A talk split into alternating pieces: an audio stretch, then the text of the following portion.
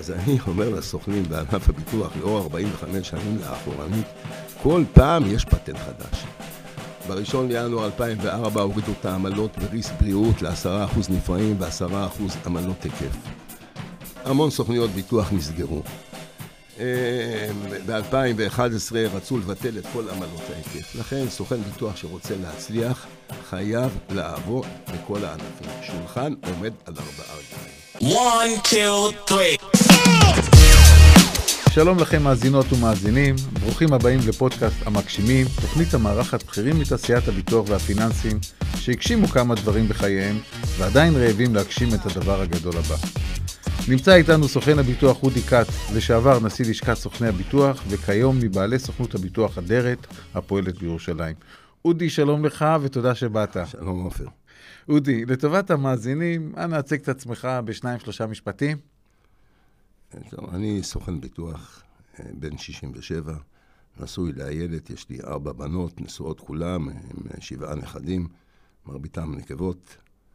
אה, אני סוכן, השותף המנהל באדרת סוכנות לביטוח, ודי מבסוט מהחיים. איך הגעת לענף הביטוח בכלל? האמת שחיפשתי עבודה. הש- השתחררתי מהצבא. לא ידעתי מה לעשות, הייתי נשוי, הייתי חייב משכורת. היה לי מאוד מאוד קשה להשתחרר מהצבא. אה, הציעו לי תנאים מפתים, אה, שאני לא שמעתי שמישהו הצ- הציעו לו כאלה תנאים. וחיפשתי עבודה, לא רציתי להישאר בצבא. ופגשתי את המפקד שלי, אמרתי לו, תשמע, אני חייב למצוא עבודה שתהיה מעניינת, שטח, אה, משרד. ואז הוא אמר לי, תשמע, יש אה, פיני אמיר, אני לא אומר לך שם שום דבר, אבל הוא אחד מגדולי מפעילי הסוכנים במדינה. אה, הוא הלך להיות סוכן ביטוח, והוא מאוד מאוד מבסוט. לך תבדוק מה זה סוכן ביטוח. ואז פתחתי עיתונים, חיפשתי. הגעתי למקום שנקרא מדור רכישה ירושלים במנורה. באתי לראיון, עשיתי קורס סוכני ביטוח, והתחלתי לעבוד זה סוכן היה ביטוח לפני כמה שנים? לפני 45 שנה, וואלה. פחות חצי שנה. מה החוזקות שלך כסוכן ביטוח? תראה, אני אוהב אנשים. מי שלא אוהב אנשים, לא יכול להיות סוכן ביטוח. הוא יכול להיות בתקופה קצרה מאוד. ואני נהנה לעבוד עם לקוחות, נהנה לטפל בתביעות, אני נהנה מכל דבר שאני עושה. בגלל שאני נהנה, אז אני חזק מבחינה מקצועית. נוסף לזה, אני, אני חושב שאני סוכן בעל ההשכלה הרחבה ביותר בענף הביטוח, ב, בביטוח. אני בוגר המכללה הדו-שנתית, במסלול מקוצר דרך אגב. יש לי תואר ACII באלמנטרי, שאני בדרך כלל מסתיר אותו. יש לי תואר CLU בביטוח חיים, יש לי תואר שני בגרנטולוגיה פיננסית. אז אה, אני מאוד חזק מקצועית. אני זוכר, עשית את זה בחיפה, היית נוסע עד חיפה מירושלים בשביל הקורס הזה. לא, זה, זה. MA, זה, נסעתי במשך שנתיים, למדתי משמונה בבוקר עד שמונה בערב. חוויה. בגיל 60. עסק. וואלכ. כן. פיתחת עסק לתפארת. מה אתה יותר, איש עסקים או איש ביטוח? לא, לא, אני לא איש עסקים בכלל, אני סוכן ביטוח. זה המקצוע שלי, זה מה שאני אוהב לעשות, אני אוהב לשבת עם לקוחות. היום במשרד כל הלקוחות המבוגרים יושבים רק איתי. כיהנת כנשיא לשכת סוכני ביטוח. בכלל, מה הניע אותך להתמודד לתפקיד הזה? תראה, אני בכלל לא חלמתי להיות נשיא לשכת סוכני ביטוח. לא שאפתי לזה. הייתי בוועד המנהל של אברהם רייף, הייתי בוועד המנהל של יוסי מנור, הייתי פעיל בלשכה מ-78, נבחרתי לנשיאות ב-2007. הייתי פעיל גם בתפקידים זוטרים, גם בתפקידים בכירים. חשבתי שאני יודע מה זה נשיא לשכת סוכני ביטוח, לא ידעתי שזה כל כך עמוס וכזו אחריות. בכלל לא חשבתי בכיוון. ואז היה כנס של לשכת סוכני ביטוח במרץ 2007. עד אותו רגע לא חשבתי שנייה שאני רוצה להיות אי פעם נשיא לשכת סוכני ביטוח. על הבמה היו אלי יונס ועוד מנכ"ל של איזשהו בנק, נדמה לי, שפיגלמן, אני לא זוכר בדיוק. הם עמדו על הבמה והסבירו שבכל נושא הפנסיה, עוד שנה הם יחסלו את סוכני הביטוח. ואני הסתכלתי להם בעיניים וידעתי שאני מסוגל להתמודד עם הדבר הזה. ואז אמרתי, אולי אני אלך להיות נשיא לשכת סוכני הביטוח. זו הסיבה שהלכתי להיות אה, נשיא לשכת סוכני ביטוח. שליחות כדי להציל את הסוכנים? מה? לא, אני חשבתי שאני יכול לנצח אותם. היה לי ברור, הייתי שנתיים סוכן ביטוח שכיר בבנק, הכרתי את ה-DNA של הבנקים, איך הם עובדים. הייתי סוכן שנתיים שכיר בבנק, מכרתי ביטוחי רכב, ביטוחי חיים, כל מה שהיה קיים בזמנו. ולא היה לי ספק ש... שאני אוביל את הסוכנים למקום הנכון, והבנקים לא יכלו לחסל אותם. אז בוא תנסה להגיד לנו מהם ההישגים הבולטים שאתה יכול לזקוף לזכותך בתפקידך כנשיא. תראה, כשאתה נשיא לשכת סוכני ביטוח, אתה מתעסק עם המון דברים. אז בואו נתחיל בדבר הראשון. ההוכחה היא שהבנקים לא הצליחו, הבנקים לא הצליחו אה, לחסל את סוכני הביטוח. הם נמצאים בדיוק במקום, בנושא הפנסיוני, איפה שרציתי שהם יהיו. ואני לא מזלזל בבנקים, אני מכיר את? הבנקים, הם יועצים, הם לא, הם, אה, הם לא הצליחו, בגדול הם לא הצליחו בנושא הזה. עשיתי להם הרבה מאוד, אה, במהלך הקרב הזה נקרא המלחמה, אה, כל מיני שלבים היו לי, הכל היה מתוכנן, וידעתי לאיפה אני רוצה שהם יגיעו, ועובדה שהם הגיעו לשם. אז זה הישג אחד. ההישג השני, זה נושא המסלקה הפנסיונית. ראשית, לא, בואו, לא ניתן לי את כל הקרדיט, אבל uh, השיתוף פעולה בין הלשכה, בין סגן שר האוצר כהן, לבין הפיקוח על הביטוח, הביא את המסלקה, היה לה המון מתנגדים, אני לא יודע איך היום ענף הביטוח היה חי בלי המסלקה. זה נכון. שיתוף פעולה של עודד שריג יחד איתי, הביא לכל נושא הדיגיטציה בענף הביטוח. אנחנו ישבנו במשרד שלו וחלמנו איך אנחנו רוצים שהעולם הפנסיוני, איך כל הדיגיטציה, איך כל הטפסים יתנהלו. ישבנו ופינטזנו במשרד. אני מזכיר לך שבתקופה הזאת כולם היו ממלאים טפסים ביד ואת הכל, וכל ואני חברה אמרתי... טופס אחר. כן, כל חברה היה טופס אחר. אנחנו ביחד עשית, עשינו את כל האיחוד של כל הקודים למיניהם, והמסלקה היא דבר אדיר, פשוט דבר אדיר, וזה רק שיתוף פעולה שלנו, ואני אומר לך שבלשכה הייתה לי התנגדות אדירה לנושא המסלקה. חושבים, סוכנים חשבו ש, שהלשכה תיפול. הישג שלישי, לא צריכים, ללשכה אתה עושה כל כך הרבה דברים. ראשית, אני גם הגדלתי את מספר החברים במעל 50 אחוז בקדנציה שלי, זה המון, כן, זה פשוט המון, כי זה גדל מ-2,750, קצת פחות חברים, ל-4,080 וואו. בקדנציה שלי. זה תוצאה מדהימה, אלה, אף אחד, זה הישג חסר תקדים, אבל זה, זה הישג, אתה יודע, במספרים.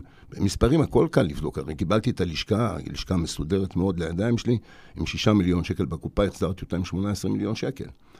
ההישג הכי גדול שלי בלשכה זה חוזר העמלות, מה שנקרא, שהיה אמור, למעשה היה מחסל את כל סוכני הביטוח. זו הייתה מלחמה, אני לא הייתי במשרד שלי לפחות שנה, פשוט לא הייתי במשרד, והצלחנו למנוע את זה באמצעות השכנוע והדיבורים.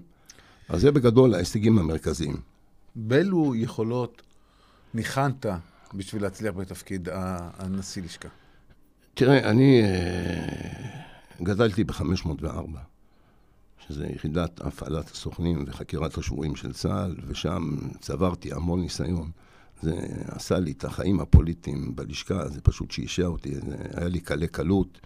אה, היכולת שלי זה לתפוס אנשים, לאתר את החוזקות שלהם ואת החולשות שלהם, ולהידבר איתם, לזהות את המסלול, איך מדברים איתם. זה מה שנתן לי את הכל בחיים למעשה. כיהנת שש שנים בתפקיד נשיא. הלשכה. זו הקדנציה הכי ארוכה, ארוכה, ארוכה, ארוכה. איך משמרים אנרגיה לאורך זמן בתפקיד הזה? ושאלה שנייה שבהמשך, האם הרגשת ריקנות ביום שאחרי? תראה ככה, אני אה, כיהנתי שש שנים, אני לא הנשיא היחידי שכיהן שם שש שנים, יוסי מנור היה לפניי. חמש שנים. היה שש שנים, יוסי מנור. לא, חמש שנים. חמש? אז אולי- אולי אני טועה. אתה שש. נדמה לי שיוסי גם היה שש יוסי שנים. התחיל עם שנתיים והאריכו לו אחר כך לקדנציה לשלוש, ואתה התחלת משלוש ושלוש. כן, אז uh, האמת היא שלהיות גם נשיא לשכת סוכני ביטוח וגם להפעיל את העסק שלך, זה מאוד מאוד קשה.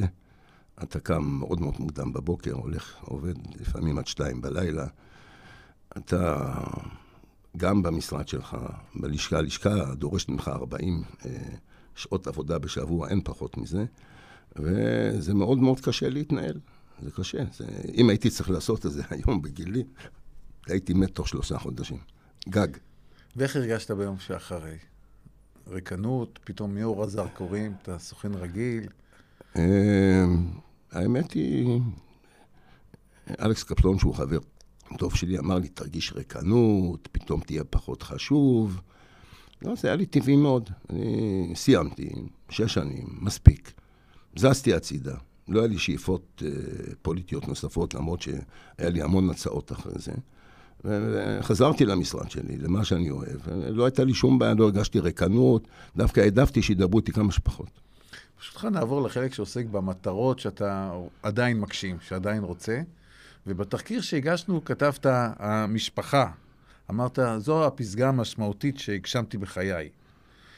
אפשר להבין את זה, אבל אשמח אם תשתף מה נדרש ממך כבן אדם במהלך חייך כדי. להגיע לפסגה הזו. הייתי צריך, ל... ל... עם כל העיסוקים, אה, להקדיש, למצוא זמן למשפחה. פשוט למצוא זמן לילדים. גם הייתי עושה מילואים. אני חושב על זה לפעמים, על הקטע של המילואים. אני אומר, איך אשתי חיה עם זה בכלל? שפתאום אני נעלם, נעלם לה לשבוע, והיא לא יודעת איפה, איפה, איפה אני, ואני גם לא ידעתי לאיפה אני הולך, לא היה אז פלאפונים, אתה לא היה את הדברים האלה. אז הייתי צריך למצוא זמן עם הילדים. אז בין היתר, למשל, עם הבנות הגדולות, הרי הייתי עובד עד שעות מאוד מאוחרות בתור סוכן ביטוח, גם הייתי עושה המון מילואים. אז מה שהייתי עושה, הייתי בא הביתה בסביבות אה, נניח חמש. לא, הבנות כבר היו מחכות לי, הגדולות, עם התיקים על הגב, הייתי הולך איתם לבריכה. חוזר הביתה, קורא להם כמה ספרים, וחוזר לעבודה, 12 בלילה. הייתי מעורב בחיים שלהם? כן, הייתי מעורב בחיים שלי. לא הייתי הדומיננטי, אבל הייתי מעורב בכל. הייתי הולך לכל קבלות ההורים, זה היה הג'וב שלי. לאספות הורים אני לא הולך, אני לא אוהב אספות, אבל קבלות הורים, אני חושב שהייתי די מעורב, אני לא הייתי הדומיננטי בבית, אבל אה, בסדר, גידלתי את הבנות אה, פרט לתקופה ש... שהייתי נשיא לשכה, הבנות הקטנות שלי רק שומעות את המילה לשכה, אסור לה בבית להזכיר את המילה לשכה. למעשה הסוכנות שלך היא סוכנות אדרת, סוכנות משפחתית. אשתך איילת עובדת איתך, והצלחת להכניס uh, מהבנות, מישהו להצטרף? אדרת היא לא, אתה קורא לה משפחתית. Uh, זה בסדר, אני הקמתי אותה, ואשתי הצטרפה, ויש לי היום בת בעסק, אבל היא לא בדיוק משפחתית, כי יש לי שותפים צעירים, העסק נמרץ. ו... כן? אה, העסק שלנו חי, צעיר ותוסס. זה, אני אשאל אותך בעולם של השתנות אינסופית, דיגיטציה ומוצרים חדשים. איך אתה דואג שהאדרת תמשיך להיות רלוונטית גם בעוד חמש, עשר או עשרים שנה? כן, יש לנו הרבה דורות. של שותפים. אני בן 67, אורית בת 50, אפי וניר, אה, אחד 40, אחד פחות מ-40, והוספנו את דניאל, שהוא בן 29, ואת חן, הבת שלי, שהיא בת 29. אנחנו כל, כל עשור מכניסים כוח אדם צעיר, וככה אנחנו שומרים על הרלוונטיות, ויש להם יכולת דיגיטלית כמובן יותר גבוהה ש... משלי. אז אתה אומר שבסוכנות באדרת פתרתם את בעיית דור ההמשך, אבל הייתי שואל אותך ברמה הענפית. אתה מזהה... אה, בעיית דור המשך בענף הביטוח? אז בוא נאמר ככה, סליחה. בענף הביטוח אין בעיית דור המשך, אין בעיה של סוכנים צעירים. יש המוני סוכנים צעירים, מקצועיים. אמ, יש בעיה בלשכה, שהגיל הממוצע של הסוכנים מאוד מאוד גבוה, אבל זה לא, זה לא מצב בענף הביטוח. חציוני קרוב ל-60. יכול להיות קרוב ל-60, אבל בסך הכל הענף יש כמות אדירה של סוכנים צעירים. שהגיעו מבתי ההשקעות, שהגיעו מהישירים של חברות הביטוח, שהגיעו מג'ים, מביטוח ישיר, מהמוקדים למיניהם. אלה סוכנים צעירים שנמצאים בשנים הראשונות שלהם, אז חלק מהם קוראים לעצמם סוכני פיננסים, חלק מעצמם קוראים לעצמם סוכני סיכונים. זה, זה, זה לא יעזור, בסוף הם יתעסקו בכל, כי בענף הביטוח כל כמה שנים יש פטנט. אז יום אחד יטפלו בעמלות בנושאים הפיננסיים, אז הם ייכנסו לנושא הפנסיוני, עם הזמן כולם ייכנסו לאלמנטרי, כי היום בענף האלמנטרי בכל אופן יש בעיה, ש, ששם כן יש בעיית גיל. בעיית הגיל בענף הביטוח נפתרה, אין שום בעיה. זאת אומרת, אין בעיית דור המשך. אין בכלל בעיית דור המשך. אז קצת תסביר לי שסוכניות בסדר גודל שלך, מי, מי פחות מי יותר, כן. משפחתיות, ותיקות, אפילו מבוססות, יש כאלה עם דור שני ושלישי בסוכניות. הן סוכניות שנמצאות על המדף, וזה רק עניין של זמן עד שגורם חיצוני ירכוש אותן. מי שנמצא על המדף זה סוכנויות שאין להן דור המשך. יש גם, לא... סוכ... יש גם סוכניות שאני יכול להגיד לך שהן 30 שנה, כן. עם דור המשך, אבל יכול להיות שהן... אה, הטכנולוגיה שנדרש, המוקדים שנדרש, אבל אתה יכול להסתכל שמי ש... סוכניות נמכרות. בסדר, איך תסביר את זה? כי הם מציעים להם מחירים טובים, יש להם הזדמנות לקחת קצת כסף ולשנות כיוונים, אז הם נמכרים. זה לא, זה לא בגלל ש... אולי חלק מהם חוששים לעתיד, הם, זה, אולי הם לא מבינים את העתיד. אז לדעתך מודל העבודה של סוכנויות הביטוח צריך להשתנות? קרי, לא רק מכירת ביטוח, אלא גם ערכים נוספים למשפחה ולעסק? כן, אני כל הזמן אה, קורא בעיתונים של הביטוח שהסוכנים צריכים לעשות עוד דברים ועוד דברים. אני חושב שבענף הביטוח יש היום כר נרחב של עבודה, שזה מאוד מעניין, ויש כר נרחב של פרנסה, ביטוח פנסיוני יש, יש פיננסים, יש ריסקים ובריאות, יש אה, אה, אלמנטרי, ימי. אה, השקעות אלטרנטיביות, יש מספיק עבודה לכל, זה מעניין, זה, כמה דברים יכול לטפל בן אדם. אני לא, לא חושב ש, שצריכים לפתח את זה יותר מדי, ואם יפתחו את זה, אז זה בסדר, אין שום בעיה. זאת אומרת, עתיד ענף הביטוח, סוכני הביטוח, זה להתפתח לתחומים נוספים, או להישאר במכירת מוצרי ביטוח באשר הם? זה מכ- מכ- מכירת מוצרי ביטוח, ייעוץ מוצרי ביטוח. בוא נלך 45 שנים אחרונית. זה יום שאני התחלתי להיות סוכן ביטוח. מה היה בביטוח? היה ביטוח מעורב, היה ביטוח ריסק שיכולת למכור את סכום הביטוח פי 6 ממה שהיה בביטוח אה, אה, בבסיס של מעורב, היה כל החיים, היה נכות מתונה, מוות מתונה, שסכומי הביטוח היו מוגבלים, והיה אובדן כושר עבודה. זה כל ענף הביטוח. לא היה בריאות, לא היה חסכונות, לא היה פיננסים, לא היה פנסיה, לא היה שום דבר. אז היום תראה כמה דברים יש. לאחרונה גם התחילו סוכני ביטוח לשווק, אה, לשווק אה, אה, השקעות אלטרנטיביות. אז כל פעם מוסיפים משהו, אבל זה... יש ים של מוצרים, מה חסר מה למכור? וענפי ביטוח הרכב והדירה יהיו בדיגיטל, או יישארו אצל סוכני הביטוח? אה, אחרי התביעות, הם ימשיכו להיות אצל סוכני הביטוח. הדיגיטל יהיה תמיד בשוליים. זה בסדר, צעירים אוהבים דיגיטל, זה הכל עד התביעה הראשונה. אחרי התביעה הראשונה הם כבר יחפשו מגע אדם ויחזרו לסוכן הביטוח. הבנתי. ומי שלא, אז יהיה 15 אחוז שיהיו בדיגיטל, מה רע בזה? ולדעתך, הלקוח הצעיר, הדור החדש, יהיה נאמן לסוכן כמו שאביו היה נאמן לסוכן הביטוח? תראה, אני לא יודע עד כמה הייתה הנאמנות של הדור הקודם לסוכן הביטוח, ואין ספק שהדור הצעיר הוא יותר דיגיטלי והוא אוהב לעשות טנט חדש. ב-1 לינואר 2004 הורידו את העמלות בריסק בריאות ל-10% נפרעים ו-10% עמלות היקף. המון סוכניות ביטוח נסגרו. ב-2011 רצו לבטל את כל עמלות ההיקף. לכן סוכן ביטוח שרוצה להצליח, חייב לעבוד בכל הענפים. שולחן עומד על ארבעה רגליים. זה טיפ ראשון. טיפ שני, זה אתה סוכן ביטוח. יש לך ים של פעילויות. יש תביעות, יש צרות, יש הכל. כל יום חייב להיות לך ביומן, לפני הכל, איקס פגישות של פגישות עם לקוחות. פגישות מכירה, פגישות שירות, הרי בסוף הכל הופך לפגישות מכירה. אבל בבסיס, כל יום תחליט, אתה רוצה כל יום מינימום פגישה, מינימום שתיים, מינימום שלוש, ככה תבנה את היומן. את השאר, אתמול אני באתי למשרד, הייתה לי פגישה אחת. הייתה לי פגישה אחת, לא קבעתי עוד פגישות. בדרך כלל אני קובע מינימום שתי פגישות ליום, למרות שאני מנהל עסק עם 50 עובדים, שתי פגישות עם מבוטחים, והיה לי רק פגישה אחת. אמרתי, טוב, יהיה לי יום משעמם, הפגישה התחילה בשעה תשע, עד חמש, בקושי הצלחתי להרים את- הראש מהשולחן, טלפונים, בעיות, צרות. אז לכן, קודם כל, תקבע לך את אה, שעות המכירה. וב', צריך להתמקצע כל הזמן, ללכת להשתלמויות כל הזמן, ואלה הכלים להצלחה, הכל זה התמדה. אין, תהיה הכי חכם, הרי גם צריך הרבה מזל בחיים, נכון? אז אלה שלושת הטיפים המרכזיים.